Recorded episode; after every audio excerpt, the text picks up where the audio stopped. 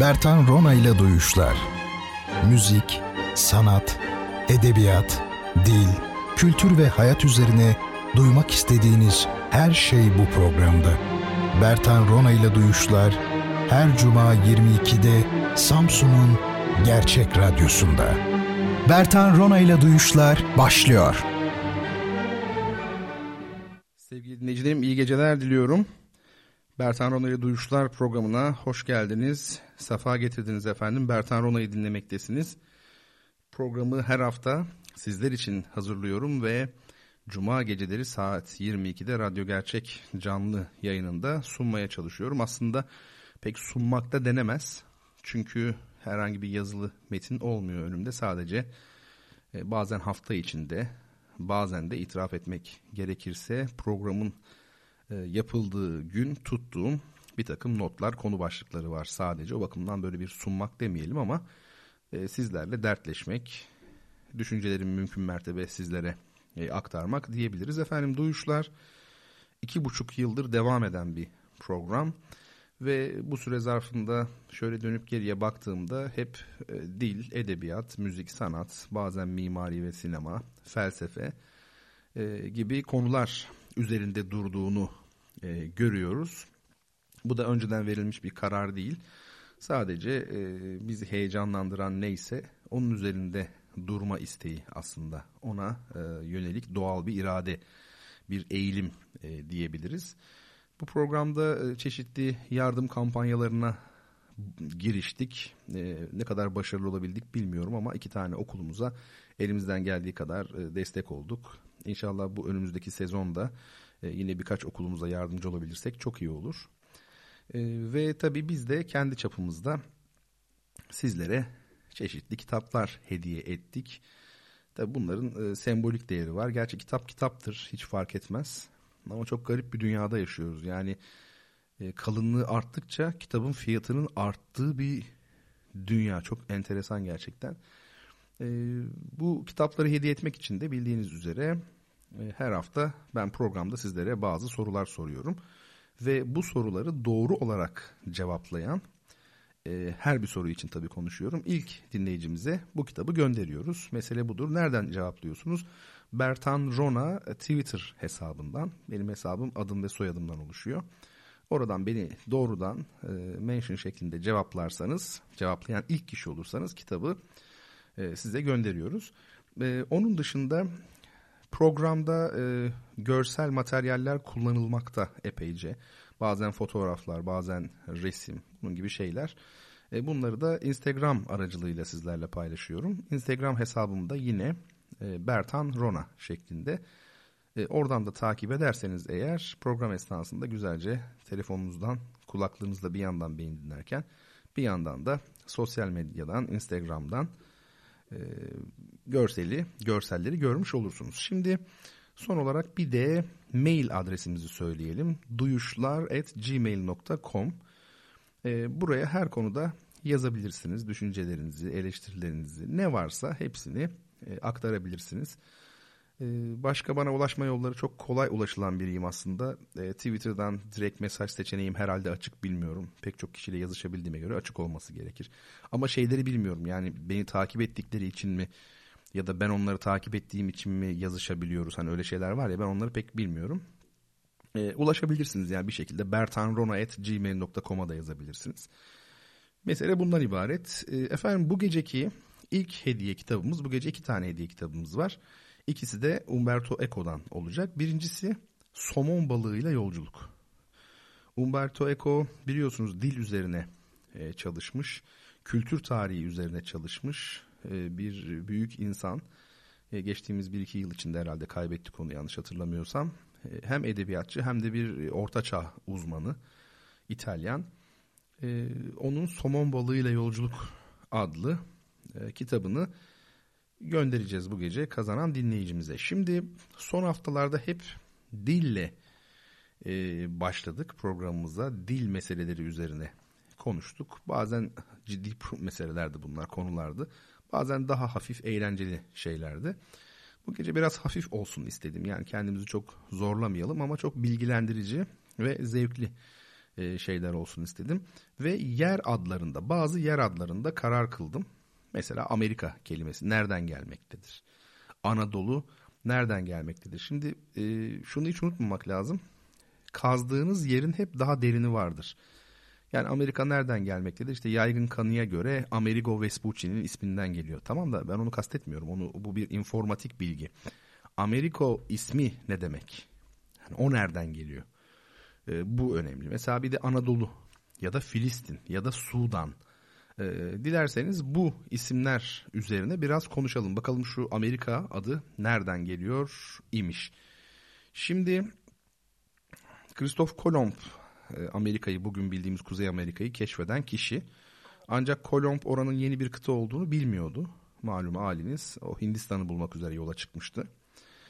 Ee, ve bu durumu e, kim e, ortaya koydu? Yani Christoph Kolomb'un bunu bilmediğini ortaya koyan kişi bir Floransalı Amerigo yani Americus Latince karşılığıyla İtalyancası Amerigo Vespucci belli zaten İtalyan ismi oldu. Floransa o dönemde çok da bir kozmopolit bir şehir. Dışa dönük, gemicilik ön planda, denizcilik. E, kendisi de gemici zaten. E, onun 1504 yılında e, yayınladığı bir kitap var. Bu kitap e, bayağı da e, ses getirmiş. Vay canına hani bu kıta yeni bir kıta demek ki filan. İlk defa bunu Vespucci söylüyor. Yani diyor Kolomb'un diyor 12 yıl önce bulduğu yer Hindistan değil yeni bir kıta diyor ve bayağı da ses getirmiş. Ee, şimdi daha sonradan da işte meşhur Alman haritacı e, Martin Waldseemüller bu ünlü bir e, kişi o da e, bu kıtaya bundan dolayı Vespucci'nin adını vermiş. Daha doğrusu Amerika adını vermiş. Amerigo Vespucci Amerika. E, şimdi Amerigo ne demek peki? E, işin zaten eğlenceli kısmı burada. Şimdi İtalyanca'da belki şaşıracaksınız ama bol miktarda yani bol denilebilecek miktarda Alman kökenli, Germen kökenli isim var. Özellikle erkek ismi var. Mesela örnek vereyim size şaşıracaksınız. Federico. Tam İtalyanca tınlıyor değil mi? Federico, Ricardo. Hani biraz da böyle İspanyolca gibi vurgulasak. Enrico, Umberto, işte Umberto Eco. Alberto. Şimdi bu isimlere baktığımızda bu isimler tam böyle e, bir İtalyan vurgusu taşıyor gibi. Sesi öyle, tonu öyle gibi geliyor. Oysa bunların tamamı e, belli bir çağda İtalya yarımadasını yani çizmeyi istila eden Germen kavimlerinden gelen isimler. Şimdi mesela eski Almanca'da, çok eski Almanca'da Heinrich, sesim kısık biraz özür dilerim, Heinrich diye bir isim var. Bu ne demek biliyor musunuz? Bu Şener Şen'in hani Hababam sınıfında var ya e, Şener Şen şey diyor Oymak Bey mi diyor izciler falan çıkıyorlar ya gezmeye Oymak Bey diyor. Birebir bu demek aslında Heinrich yani Oba Bey'i. O konar göçer dönemlerden federasyon dönemlerinden kalma bir isim. Heinrich. Şimdi bu Heinrich Batı Alman diyaleklerinde yani lehçelerinde Heinrich olmuş. Heinrich İngilizlerin Henry ismi yani. Ama yine bu Heinrich Doğu Alman lehçelerinde de Eimrich olmuş ya da Emmerich. Mesela Emmerich ismini duymuşsunuzdur. Doğu Almanya'da Polonya o bölgede çok geçen. Emmerich Kalman diye ünlü mesela bir şey, opera, operet bestecisi var. Yani Emmerich var bir de Heinrich var. Bunların ikisi de Heinrich isminden geliyor eski Almanca'daki Oba Bey'i e, adından geliyor. Şimdi e, Amerigo ismi de tıpkı bunun gibi e, Ostrogotlarla Vizigotlar var. Kim bunlar? Doğu Alman kavimleri. Almanya'nın doğu bölgesindeki kavimler Ostrogotlarla Vizigotlar. E, Amerigo adı da onların kullandığı adın İtalyanca, İt- İtalyanca haline e, gelmiş biçimi. İlginçtir. İşte Amerika'nın macerası bu. Şimdi Anadolu ile ilgili birazcık konuşalım. Anadolu ismi nereden gelmektedir, ne demektir biraz e, ona bakalım. Şimdi Anadolu'nun tabii öncelikle şunu söylemek lazım. Ana ve dolu. Bu çok güzel tabii ki. Anadolu'da bir sürü de ana vardır. Analarla doludur ama e, şunu ifade etmek lazım ki e, Anadolu adı Türkçe kökenli değil. Yani Anadolu'ya dönmesi tamamen zaman içinde gerçekleşmiş bir olay. Kısmen tabii ki rastlantı, kısmen de Türkçe kendi anlam evrenine uydurmuş bu ismi. Gerçekte öyle değil. Şimdi Anatole eski Yunanca'da, Grekçe'de Anatole gün doğumu demek. Yani doğu demek aslında. Bu Bizans Rumcasında bunun e, telaffuzu Anatole şeklinde değil de Anatoli şeklinde. Ana ne demek? Ana yukarı demek. Anatoli. Tello bu bir fiil. Bu da doğmak, ayağa kalkmak anlamına geliyor. Ee, bu vurgulu bir ek aldığı zaman da tol yani İstanbul'dan e, baktıkları zaman neden bu ad verilmiş belli çünkü Anadolu dediğimiz e, büyük yarımada e, İstanbul'un yani Konstantinopol'ün o zamanki ismiyle doğusunda kalıyor. Yani güneşin doğduğu yer demek oluyor. Anatoli dev bir eyalet yani. Şimdi Bizans'ta idari birim olarak imparatorluğun idari bir birimi olarak e, Anatolikon diye bir isme rastlıyoruz biz. E, 7. yüzyılın sonlarında rastlıyoruz bu isme. E, dediğim gibi bu Orta Anadolu'nun özellikle büyük kısmını kapsayan devasa bölge. Başkenti Amoryon, hepinizin aslında bildiği Emirdağ yani. Tabi imparatorluğun resmi dili Latince iken bu Anadolu'nun adı Oriens imiş. Aslında aynı şey. Anatoli'de gün doğumu doğum. Oriens, Orient diyoruz ya Oriental'den bilirsiniz. O da aynı anlama geliyor. Ee, hiçbir fark yok aslında arada. Osmanlı'ya gelindiğinde eyaletin ismi Anadoli. Osmanlı değiştirme gereği duymamış. Osmanlı'da zaten böyle bir ihtiyaç hiçbir dönemde olmamış bildiğim kadarıyla yaygın bir şekilde. Yani şu farklı kökenden geliyor bunu değiştireyim falan gibi bir refleks yok. Ee, Anadoli eyaletin ismi. Ee, bu eyaletin merkezi de 16. yüzyılda Kütahya'dır. Kütahya özel bir yer tabi. Biliyorsunuz değil mi? Yani Yıldırım Bayezid'in efendim Germiyanoğullarının kızını aldığını ve Kütahya'nın da çeyiz olarak verildiğini duymuşsunuzdur. Emirdağ'a da yakın bir yer tabii onu söyleyelim. Ee, Balıkesir'den e, Kastamonu ve Ankara'ya kadar olan alan aslında. 19. yüzyıla gelindiğinde 1800'lere gelindiğinde vilayet artık ortada değil. Buna karşılık e, Fırat e, sınırına kadar yani bugün Malatya'nın doğusu işte Elazığ'ın batısı oluyor mesela. O bölgeye kadar tamamı ne deniyor İzmir'den oraya kadar Anadolu diye bilinir oluyor 19. yüzyıla gelindiğinde. E, Ahmet Vefik Paşa e, sözlüğü var biliyorsunuz ünlü bir sözlük. Orada Anadolu'yu şöyle tanımlıyor. Marmara ve Akdeniz'den Fırat'a kadar olan bölge. Kadimde diyor Küçük Asya. Yani eskiden Küçük Asya denilen yer. Küçük Asya ne demek? Anadolu demek aslında. Asya Minör dediğimiz yer. Onu aslında Küçük Asya diye çevirmemek lazım. Asya Minör'ü bana kalırsa Anadolu diye çevirmek lazım. Ee, şimdi hani günümüzde nasıl Fırat'ın doğusuna kadar Anadolu deniyor mesela Ağrı'ya kadar. Bu tamamen Cumhuriyet terminolojisi. Yani Cumhuriyet döneminde tercih edilen bir terminoloji. Aslında öyle bir şey yok. Dediğim gibi yani Fırat Nehri'ne kadar olan kısmı Anadolu denmesi bile 19. yüzyılda. Yani Osmanlı'da Anadolu eyaleti dediğim gibi işte efendim neresi? Balıkesir, Kastamonu, Ankara arası. Öyle diyebiliriz. Tabi Yunanca'dan Türkçe'ye alınan kelimelerde sert sessiz biraz yumuşar. Biraz değil e, yumuşar. Bir daha söyleyeyim Yunanca'dan Türkçe'ye giren kelimelerdeki sert sessiz yumuşar. Çok örneği var bunun. Burada da Anatoli T ne olmuş? Anadoli olmuş. D'ye dönüşmüş T. Bunlar hep kurallı değişmeler.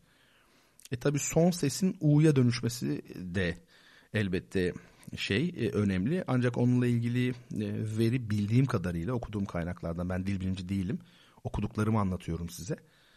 Yani kültür tarihi başka bir alan ama dille ilgili işte şu atıyorum işte sert sessiz şuna dönüşür falan bir dil bilimci kadar bilemem haliyle. Anatoli'deki T'nin yumuşadığını biliyorum. Anadoli olduğunu biliyorum. O i de zamanla u'ya dönüşmüş. Anadolu e, olmuş. Ama eski yazıya baktığınızda yani Arap alfabesiyle olan metinlere baktığınızda her zaman Anadoli yazılmış. Anadolu şeklinde bir yazım tercih edilmemiş. Onu söyleyebiliriz. Şimdi efendim Filistin'den ve Sudan'dan bahsedecektik. Bahsederiz de. Ama bir önce müzik arası verelim. Böyle bir soluk soluğa e, başladık. Müzik arasına doğru giderken de şu an e, beni dinlemekte olan çok çok değerli arkadaşım, meslektaşım, müzisyen Eda Nergiz hanımefendiye de buradan selamlarımı, saygı ve sevgilerimi e, yolluyorum. O benim radyo programımı ilk defa dinliyor E, ben dedim ki o zaman size bir selam söyleyeyim hocam dedim yani canlı yayından. O selamı şimdi göndermiş olayım kendisine. Şimdi sorumuzu da soralım. Soru şöyle. 1962'de Berlin'de tiyatro okumaya başlayan, orada epik tiyatro anlayışını kaynağından öğrenen, o yıllarda geçimini sağlayıp öğrenimini sürdürebilmek için fabrika işçiliği, tercümanlık ve sokak ressamlığı gibi işler yapan, 1969-71 yılları arasında Ankara Birliği sahnesini kuran, 12 Mart muhtırası döneminde siyasal düşünceleri dolayısıyla 2 yıl hapis yatan, en önemli Türkçe tiyatro oyunlarının bir kısmını yazmış olan, yani Türkçe'de çok tanınmış e, bazı oyunların yazarı bu kişi, onu anlatmaya çalışıyorum. Ve Amsterdam'da henüz 46 yaşındayken kalp krizi geçirerek ne yazık ki hayatını kaybeden büyük tiyatro e, tiyatrocumuz, tiyatro yazarımız, rejisörümüz, yönetmenimiz kimdir? Soru bu. Epik tiyatroyu özellikle kaynağında öğrenmiş. Bu bir ipucu olabilir. Ve şimdi e, Sovyetler Birliği'nin en önemli üç bestecisinden biri olan Aram Haçaturyan'ın bir kompozisyonunu dinleyeceğiz. Haçaturyan, e, Prokofiev ve Shostakovich ile birlikte Sovyetler Birliği'nin en önemli üç bestecisinden biri kabul edilirdi. Ermeni bir besteci, müziğe oldukça geç yaşlarda başlamış. E, ancak olağanüstü e, yetenek denemez. Büyük bestecilere yetenekli demek çok ayıptır. Siz de sakın demeyin. Yani büyük bir virtüoz mesela piyano çalıyor. Adam çok yetenekli veya besteci e, best senfoniler yazmış devasa beste çok yetenek. Yetenek çocukta olur. Yet çocuklar için söylenir. Ama şöyle söyleyelim 19 yaşında biz müziğe başladığını biliyoruz Haçaturya'nın. Fakat olağanüstü yatkınlığıyla anormal derecede hızlı ilerlemiş ve senfonileriyle violonsel, piyano ve keman için yazdığı ayrı ayrı konçertolarla e, bütün dünyayı hayrete sevk etmiş büyük bir besteci. Gerçekten de çok ünlü bir keman konçertosu ve piyano konçertosu var. Dinlediğinizde bizi masalsı diyarlara götürüyor. Bir yolculuğa çıkarıyor. Doğu Anadolu, efendim Ermenistan, İran'ın batısı, Azerbaycan bütün o bölgenin e, bir havası vardır ya kendine göre bir mitolojisi vardır. Bunları hissediyorsunuz. Etkilenmemek mümkün değil. Olağanüstü bir müzik. Ve tabi e, Ermeni müziği olunca bizim Doğu Anadolu özellikle de Erzurum Kars platosu dolaylarındaki müzik de çok akraba oluyor. Çevirilerde hep hata yapıyorlar. Mesela Saber Dance diye çevirmişler. Saber Dance ne demek? Baktığınızda kılıç dansı demek. Halbuki kılıç dansı denilen şey ne biliyor musunuz? Bu Erzurum yöresinde var ya hançer barı dediğimiz. Yani hançerlerle oynanan e, efendim mizansen o şekilde ya bar oyunu. Bunu tabi e, ecnebiler hançer barını e, özgün terimler olmadığı için kılıç dansı diye çevirmişler. E biz de o saber dance yani biz de bunu tekrar Türkçe'ye çeviriyoruz kılıç dansı diye çeviriyoruz. Tanınmayacak bir hale gelmiş oluyor. Saber dance onlar için ama bizim için hala hançer barı öyle çevrilmesi gerekir. 1948'de ağır bir eleştiriye uğradı Shostakovich, Prokofiev ve Haçaturyan. Sovyetler Birliği Komünist Partisi tarafından tabi o dönemde totaliter bir dönem e, ağır böyle eleştiriye uğramak Pravda yani bu e, o dönemin iktidarının resmi yayın organı diyebileceğimiz Pravda gazetesinde bir hafta içerisinde iki ağır eleştiri e, öyle olunca hayatları bile belki tehlikeye girmiştir. Ancak üçü de bu eleştirilerin haklı olduğunu kendilerinin bestecilik alanında artık e, yozlaştıklarını işte o dönemki tabirle formalizme düştüklerini kabul ederek belki de paçayı sıyırdılar. Uzun hikayeler bunları tabii konuşuruz. Orkestra şefliği yaptığını da belirtelim. E, Haçaturya'nın ve siz şu maskarat suitini bir dinleyin bakalım. Şimdi daha doğrusu maskarat suitinden vals, valsi dinleyeceğiz. Tek bölüm ardından kaldığımız yerden devam edeceğiz. Müzik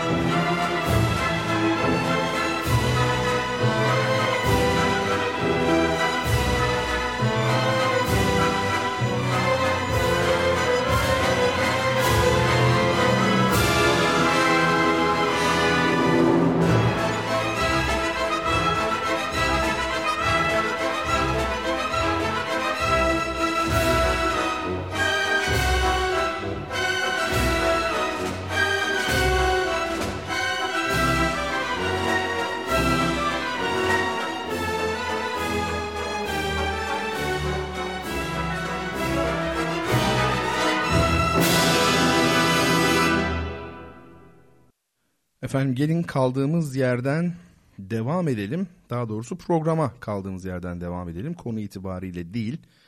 Maskarat suitini sevdiniz mi valsi dersem gerçi kaldığımız yerden devam etmiş oluruz. Bu biraz grotesk bir müzik. Yani içinde alaycı, ironik unsurlar olan hayatla güya efendim eskilerin tabiriyle sanki yani dalga e, geçen güya diyoruz ya yani güya eskiden sanki anlamında kullanılıyordu daha çok.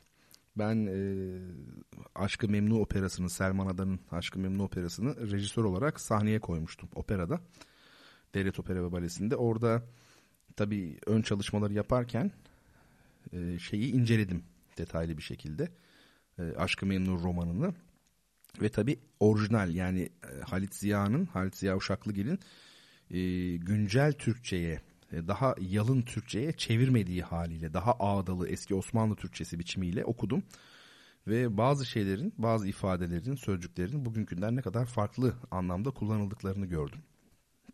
Mesela biz bugün şey diyoruz birine kızdık diyelim mesela o sürekli konuşuyor yeter diyorsunuz mesela. E, çok enteresan çok sevimli e, romanda şöyle geçiyor mesela diyelim ki Bihter sürekli bir şeyler söylüyor bağırıp çağırıyor ve en son Adnan Bey dayanamıyor diyor ki yetişir. Mesela yeter yerine yetişir. Ya da minik yerine mini mini. Şaka yapmıyorum aynen böyle. Mesela minik bir kulübe vardı diyecek mesela. Anlatabiliyor muyum? Bahçenin içerisinde. İşte bahçenin içinde mini mini bir kulübe vardı. Okuyorsunuz, bir okuyorsunuz, iki okuyorsunuz. Sonra bunun tesadüf olmadığını bakıyorsunuz ki yani o anlamda kullanılıyor demek ki. Yani minik yok, mini mini var mesela. Böyle şeyler oluyor. Güya da o aslında eskiden farklı anlamda kullanılmış. Şimdi Bugün gündemde tabii bir e, cinayet var. Kadın cinayeti.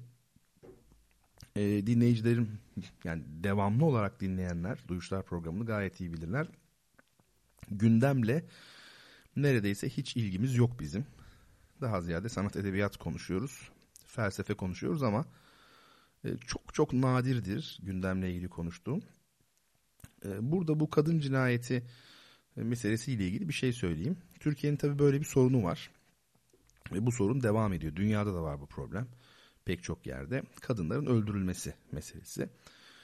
E, bu defa farklı olan şey çok korkunç görüntülerin. Ben izlemedim ama e, zannediyorum e, oldukça korkunçmuş görüntüler. Sosyal medyaya düşmesi oldu. E, sonradan da yasak getirildi yanılmıyorsam.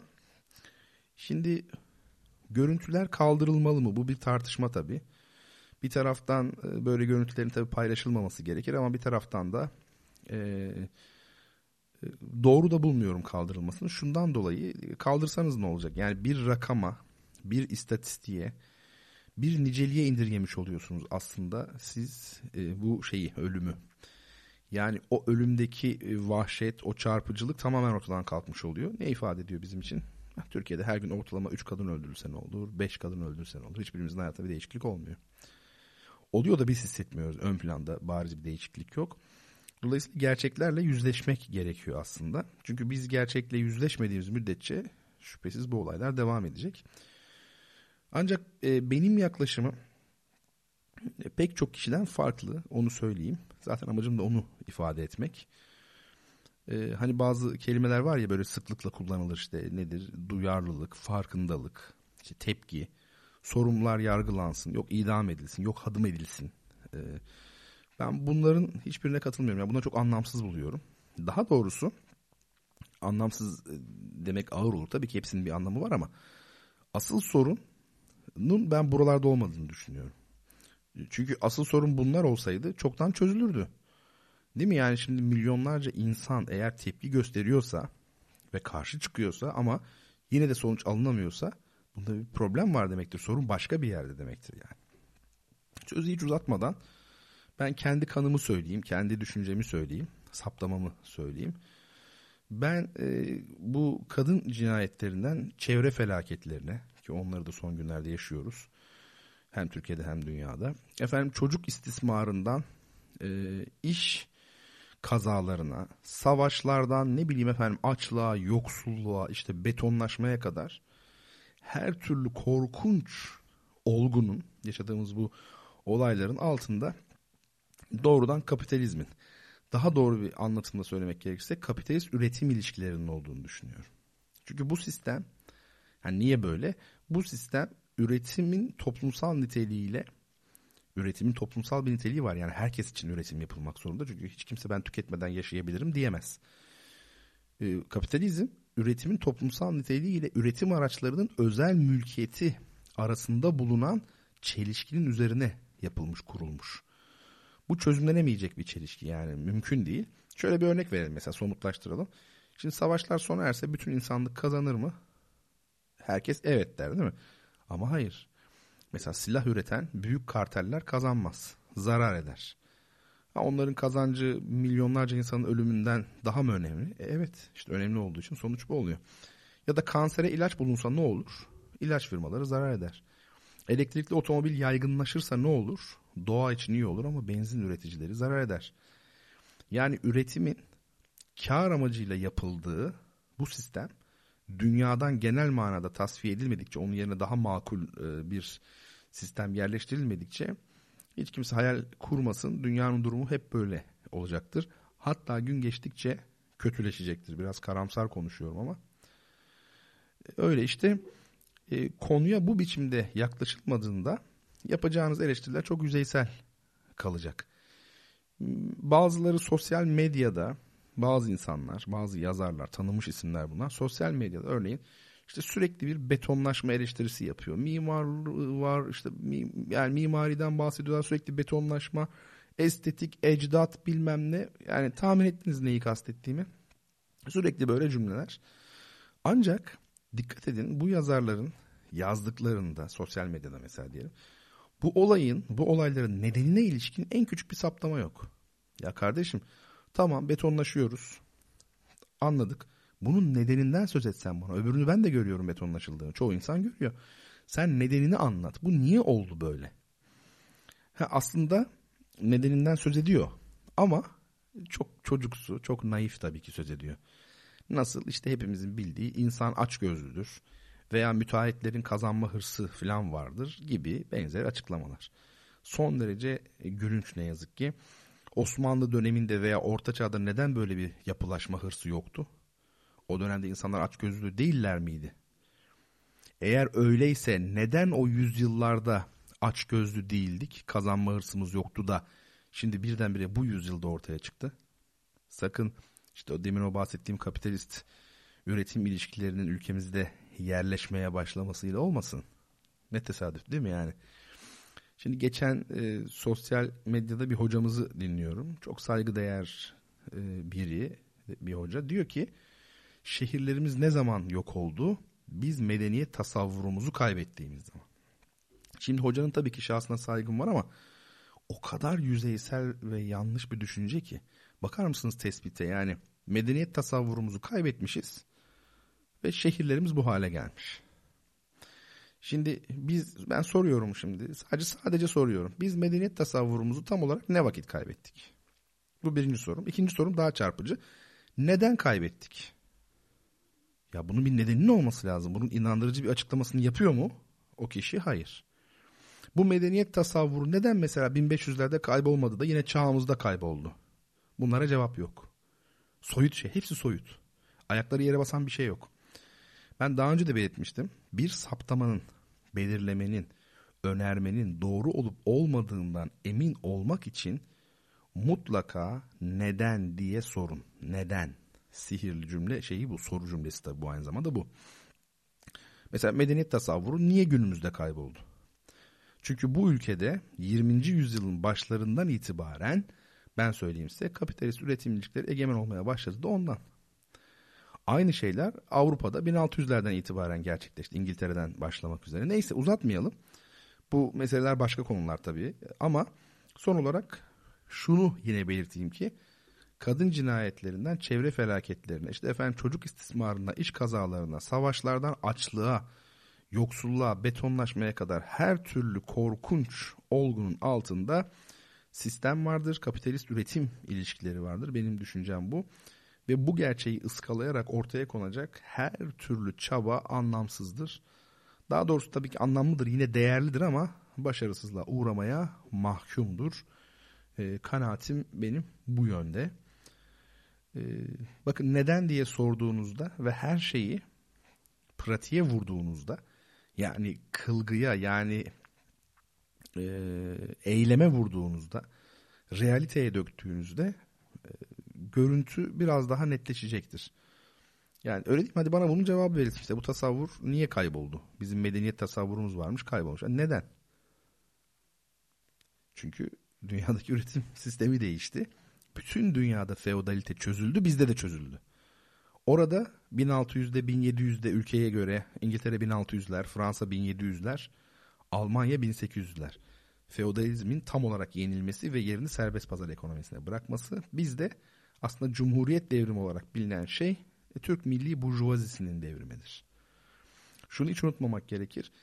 İdealler düzeyinde, söylemler düzeyinde anlatımını bulan şeyler var ya mesela Türkiye'deki işte layık dindar olsun, işte İslamcılık, cumhuriyetçilik. Bunların aslında tamamı e, sınıf mücadeleleridir. Yani Türkiye'de son 20 yılda yaşanan şey Türk de, Türkiye'de sermayenin daha komprador nitelikte veya daha denizci, daha e, ekaliyet yani anlatabildim mi demek istediğimi İstanbul, İzmir filan kökenli şeyden burjuvaziden daha e, Anadolu burjuvasına geçmesidir. O gördüğünüz üstteki söylemlerin tamamı bu söylem bunlar sadece. Yani altta mutlaka maddi ilişkiler vardır.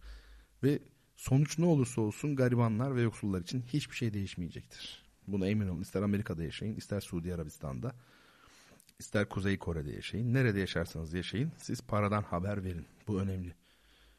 Şimdi bir fotoğraf yükledim Instagram'a. Umarım başarmışımdır. Bu gece zaten biraz geç başladık programımıza. Ee, bir teknik aksaklıktan dolayı ondan mütevellit de özür dilemek isterim. Ucu ucuna yükleyebildim. Evet fotoğrafı yüklemişim. Bu e, Mervane galiba bu muhtemelen Fransız şeyden olabilir Kuzey Afrika kökenli olabilir. Gerçi isim de İran ismine benziyor. Mervane Pallas. Morvain falan gibi bir şey değilse bakmak lazım yani. Onun bir çalışması e, Instagram'dan bakıyorsanız görüyorsunuzdur şu an.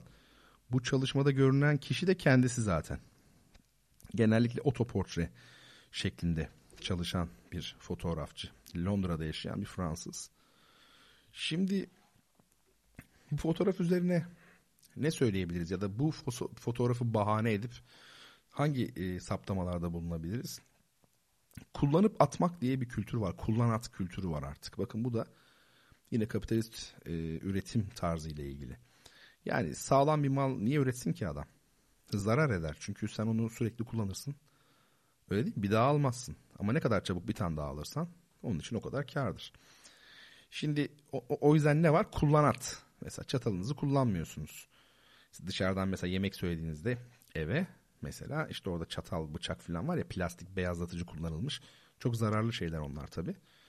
Eskiden mendil diye bir şey vardı ya. Mendil. Herkes mendilini bayağı bildiğimiz kumaş kullanırdı. Sonra yıkardı yani. Şimdi o kullandığımız mendillerin kağıt mendillerin tamamı beyazlatıcı kullanılmış. Yani peçetedeki gibi ve zararlı şeyler bunlar. Kullan at neyse. Ama bu öyle bir hale geldi ki biz kendimiz de kullanıyoruz artık. Mesela araba sürmek demiyoruz, araba kullanmak diyoruz. Dikkat edin işte araba sürmekti.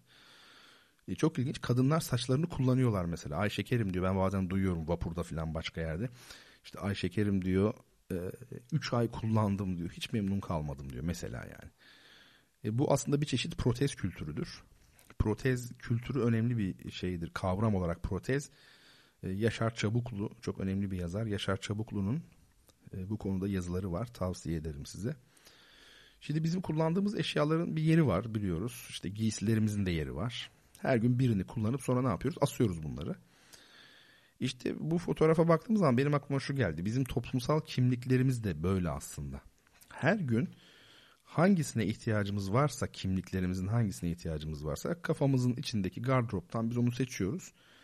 Ve o gün gün boyu onunla dolaşıyoruz. Diyelim ki bir iş ortamında çok otoriter ve tecrübeli görünmeniz gerekiyor. Ya hepimiz böyle toplumsal rollerimiz yok mu oynamak zorunda olduğumuz her gün? Değil mi? e, tecrübeli otoriter görünmemiz gerekiyor. O zaman bunu seçiyoruz. Ya da diyelim ki bir kadın olarak evlenmek istediğimiz bir erkek var. Onu etkileyeceğini düşündüğümüz bazı özellikler sergilemek istiyoruz. Ne bileyim yani e, bu defa diyelim ki anaç olmak işte da cinsel albenimizi, cazibemizi seçiyoruz. Veya 20'li yaşlarda genç bir erkek diyelim olarak işte biz bir genç bir kızı etkilemek istiyoruz. Aşığız ona filan. Bu defa romantizm giysisini seçip şiir okuyoruz ona filan. Kendimiz çok beğenmesek de hatta. Değil mi? Ama gün bittiğinde yastığa başımızı koyduğumuzda bakın bu yastık meselesi önemlidir. Çünkü orada yalan olmaz artık. Kendinizle baş başasınız demektir. E, biz de yastığa başımızı koyduğumuzda e, bu giysilerin yalan olduğunu biliyoruz aslında. E, çünkü biz aslında bunların hiçbiri değiliz. Yani o sadece kullanıldı ve asıyoruz. Fotoğrafta gördüğünüz o kimliksiz ve ölü bakış bana kalırsa biraz bundan. Ne var o bakışta? Kimliksizlik, ölü bir bakış, acziyet ve alıklık var biraz aptallık gibi. Hepsi bundan. Yani bir yalanı ifade ediyor aslında. Kullanılmış, görevini yapmış ve kutusuna kaldırılmış cansız bir alet gibi. Hani alet çantası vardır ya. Tıpkı onun gibi. Şimdi efendim bir müzik arası vereceğiz. E, kitabımızı kimin kazandığını da şimdi duyuracağım. Elbette söyleyeceğim. Müzik aramız çok çok özel bir e, müzik demek bizim için. Neden? Çünkü Madame Butterfly operası vardır. Meşhur bilirsiniz, duymuşsunuzdur en azından.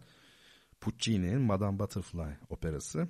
Orada meşhur bir humming chorus vardır. Yani bu mırıldanma korusu diye. Madame Butterfly öyle zannediyorum ki dünyada son 50 yıldır e, en çok sahnelenen operalar arasında ilk üçtedir yani bana öyle geliyor. O kadar popüler. En popüler birkaç operadan biri. Carmen, Madame Butterfly, Rigoletto falan herhalde ne bileyim bunlardır. La Traviata belki. Ee, burada tabii ne var motif olarak? Bekleyen kadın meselesi var. Madame e, Butterfly bu şimdi Puccini Amerika'dayken e, David Belasco çok ünlü bir tiyatro rejisörüdür. Onun bir oyununa gidiyor. O işte Madame Butterfly oyunu. O oyunun kaynağı da bizim bu İstanbul'da meşhur Pierre Loti var ya biliyorsunuz Pierre Loti Fransız bir yazar. Pierre Loti'nin Lady Chrysanthème yani Bayan Chrysanthème adlı öyküsü. Dolayısıyla bu kadar dünyaya mal olmuş bir operanın bizle de bir bağlantısı var. Şimdi biz bir koro parçası dinleyeceğiz. Bu koro parçasında uzak doğunun o kırılganlığı vardır ya. Hani onların eşyaları ve nesillerinde çok büyük bir incelik vardır. Böyle hassasiyetle yerlerine konulmuşlardır. Konulmuşlardır. Orada bir kırılganlık var. Bu koro müziğinde bunu hissedeceğiz ve bu acıyı sevdiği erkeği bekleyen kadının, uzak doğulu kadının acısını duymuş olacağız. Efendim sorumuzun cevabı, kitap hediyeli sorumuzun cevabı Vasıf Öngören'di. Kazanan çok sevgili dinleyicim Oğuz Aktürk oldu. Kendisinden adresini ve telefon numarasını rica ediyoruz ve sizleri Puccini'nin Madame Butterfly operasından mırıldanma korosuyla baş başa bırakıyoruz. Thank you.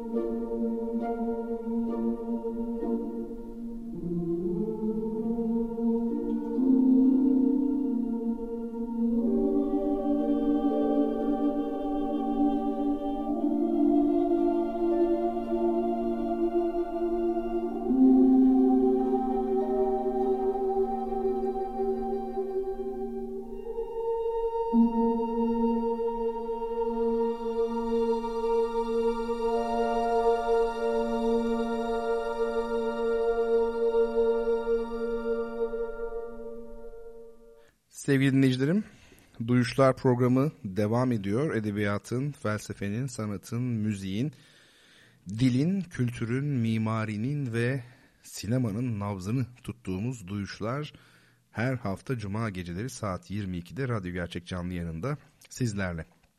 Efendim, ilk hediye kitabımızı gönderdik. İkinci kitabımızı da birazdan göndereceğiz. Orta Çağ estetiğinde sanat ve güzellik yine İtalyan yazar, düşünür, ortaçağ uzmanı Umberto Eco tarafından yazılmış bir kitap. Ee, Instagram aracılığıyla sizlerle paylaştım kapağını oradan görebilirsiniz. Ee, kazanan dinleyicimize bu kitabı göndereceğiz. Birazdan soracağım soruya cevap veren ilk kişi olursanız Twitter üzerinden Bertan Rona hesabına mention yazarak cevap veren ilk kişi olursanız bu güzel kitabı size göndereceğiz. Şimdi canım ne istedi biliyor musunuz? Yemek değil onu söyleyeyim. Canım şiir okumak istedi. Çok özel bir şiir seçtim. Nazım Hikmet'in İstanbul'dan Mektup adlı şiiri. Nazım Hikmet'in hayatına girmiş bildiğimiz yani önemli bir şekilde girmiş üç tane kadın var. Biri zaten Piraye hepimizin bildiği. Biri Vera Tulyakova o da herkes tarafından bilinir ama Münevver Andaç'ı pek kimse bilmez. Akrabasıdır Nazım Hikmet'in.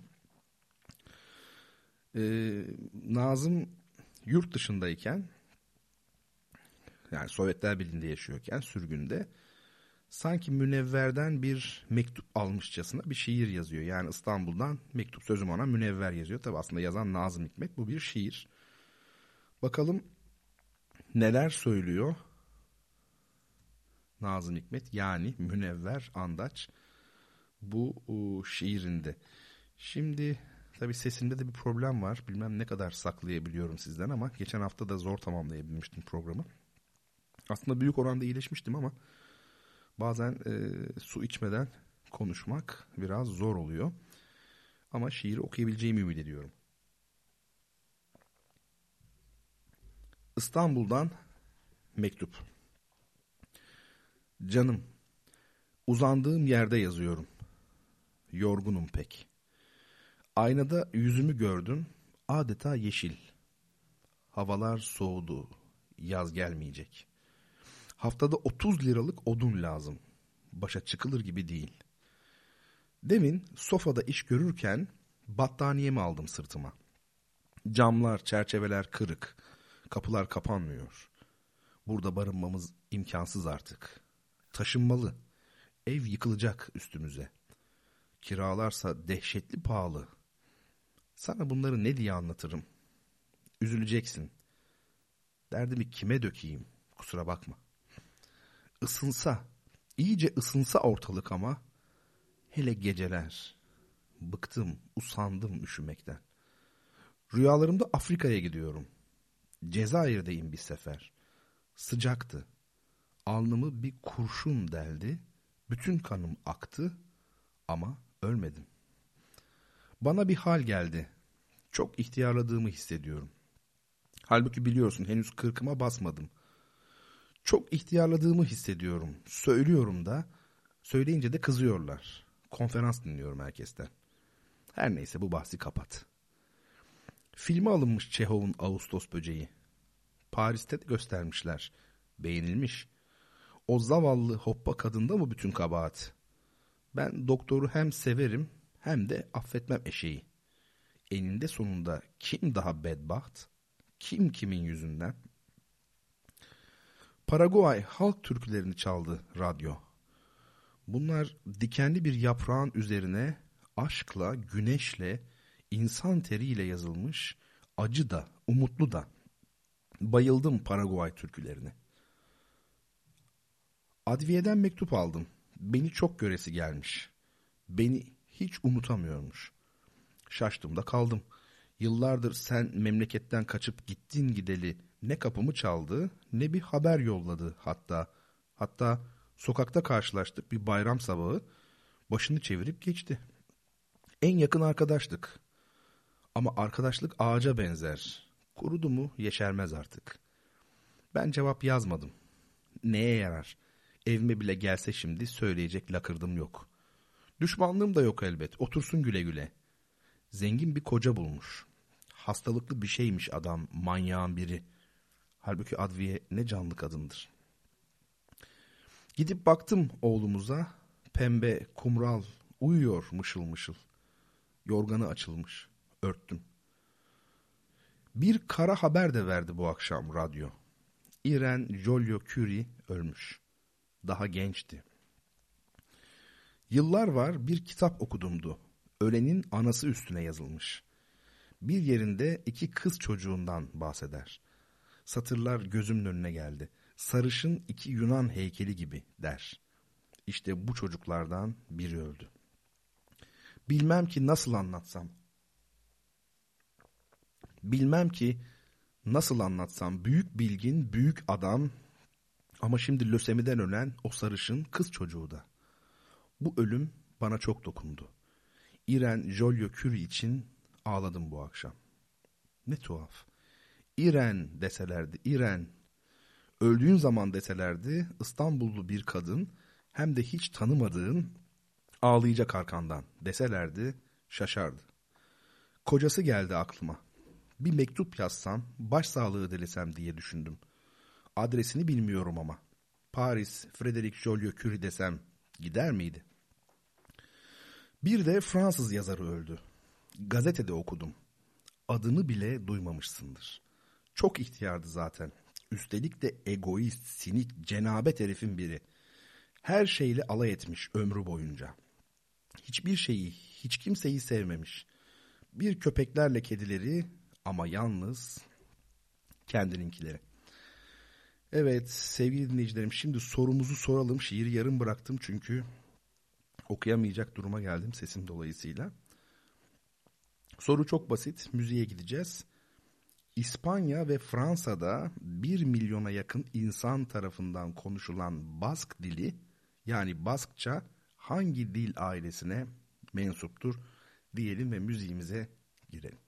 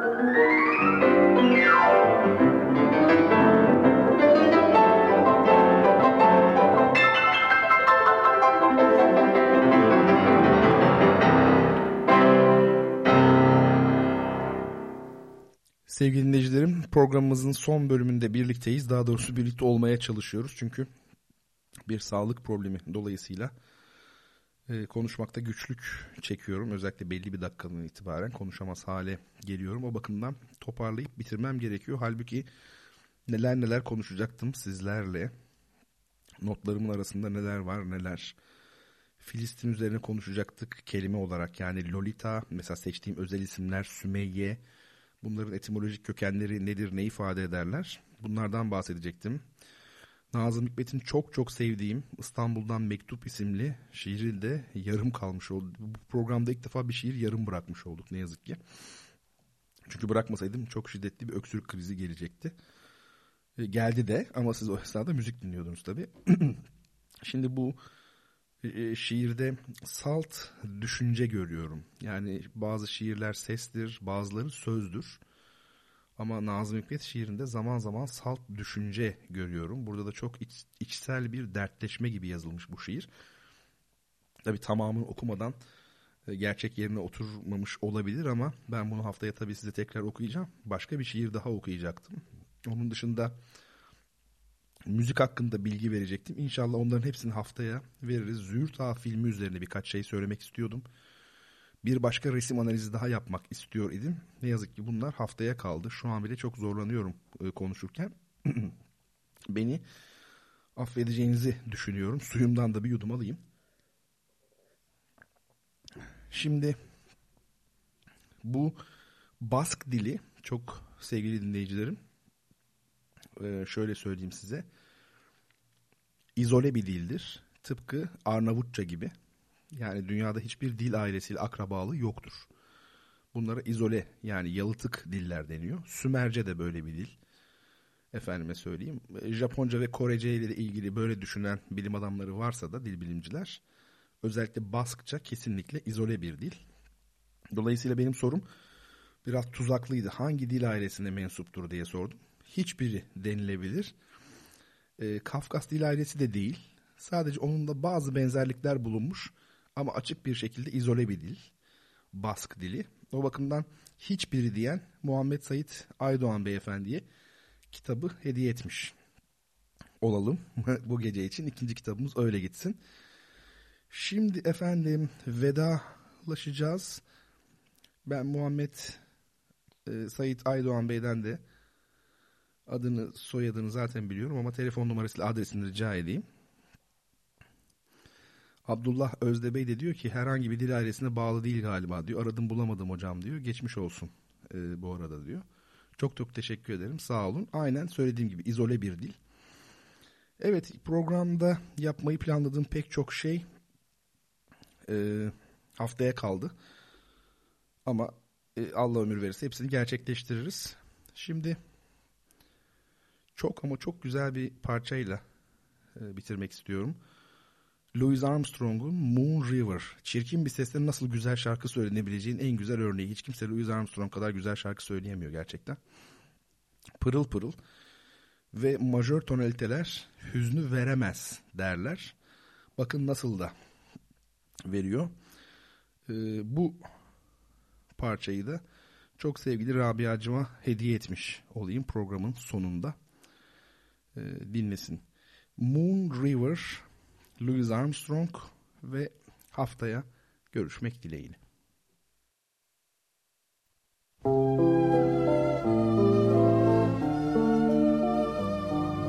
Moon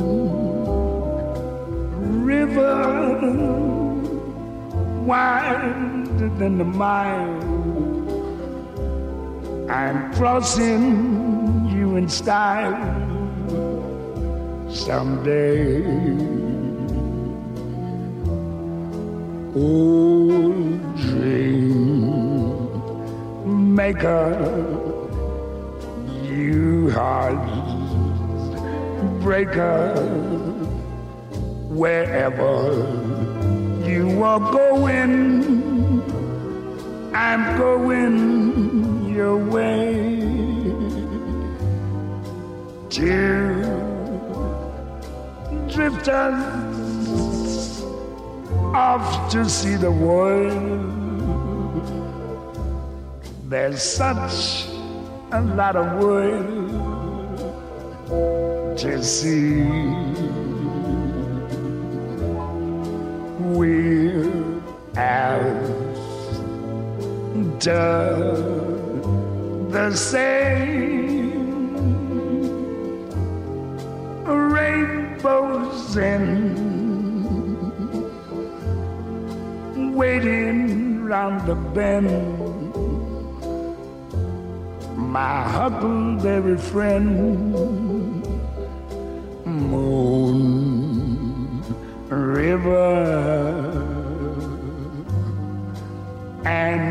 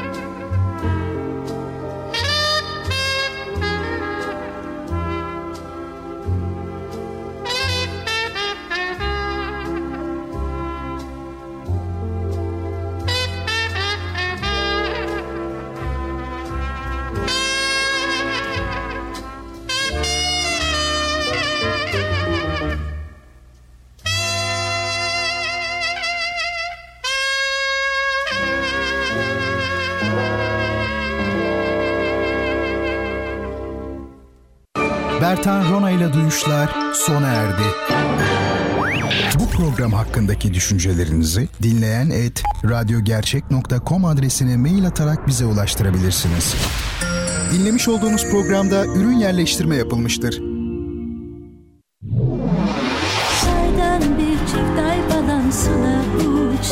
Şenay Lambaoğlu yeni teklisi Aman Avcı'nın bilgilerini paylaşmak için yarın saat 12'de Müzik Market programının konuğu. Kaçırmayın.